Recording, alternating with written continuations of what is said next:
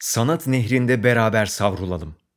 Zeynep Polat Sanatı tanımlamaya çalıştığımda kendimi uçsuz bucaksız bir derinlikte buluyorum. Kelimelerimi ve cümlelerimi yetersiz hissediyor olmalıyım ki benim için özel olan bir sanat eserine baktığımda hissettiğim duyguları tarif edemiyorum. Sanat nehrinde her birimiz bambaşka yönlere savruluyoruz belki de. Yaşantılarımız ve algılarımız doğrultusunda farklı yönlerimizden yakalıyor bizi. Ama hepimiz o nehirdeyiz. O büyülü nehirde savruluyoruz.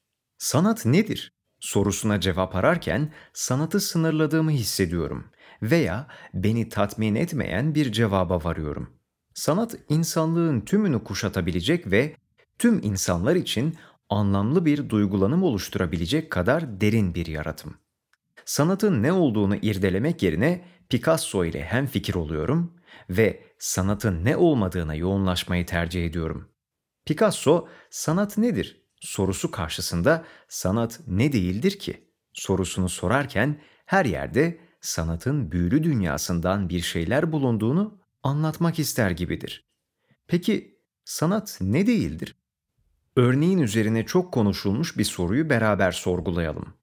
Güzel olarak tanımladığımız her şey sanat mıdır? Güzel bir fotoğraf, roman veya bir resim güzelse sanat eseri olduğundan bahsedebilir miyiz? Hayır. Sanat anlam ağırlıklı bir olgu bana göre. Tolstoy sanat için özünde sanatçı denen kişinin belirli göstergeler aracılığıyla yaşamış olduğu duyguları bilinçli olarak başkalarına aktarmasıdır. Vurgusunu yapmıştır. Sanat eseri bir anlam içermeli ve kişiyi harekete geçirmeli, düşünceler uyandırmalı.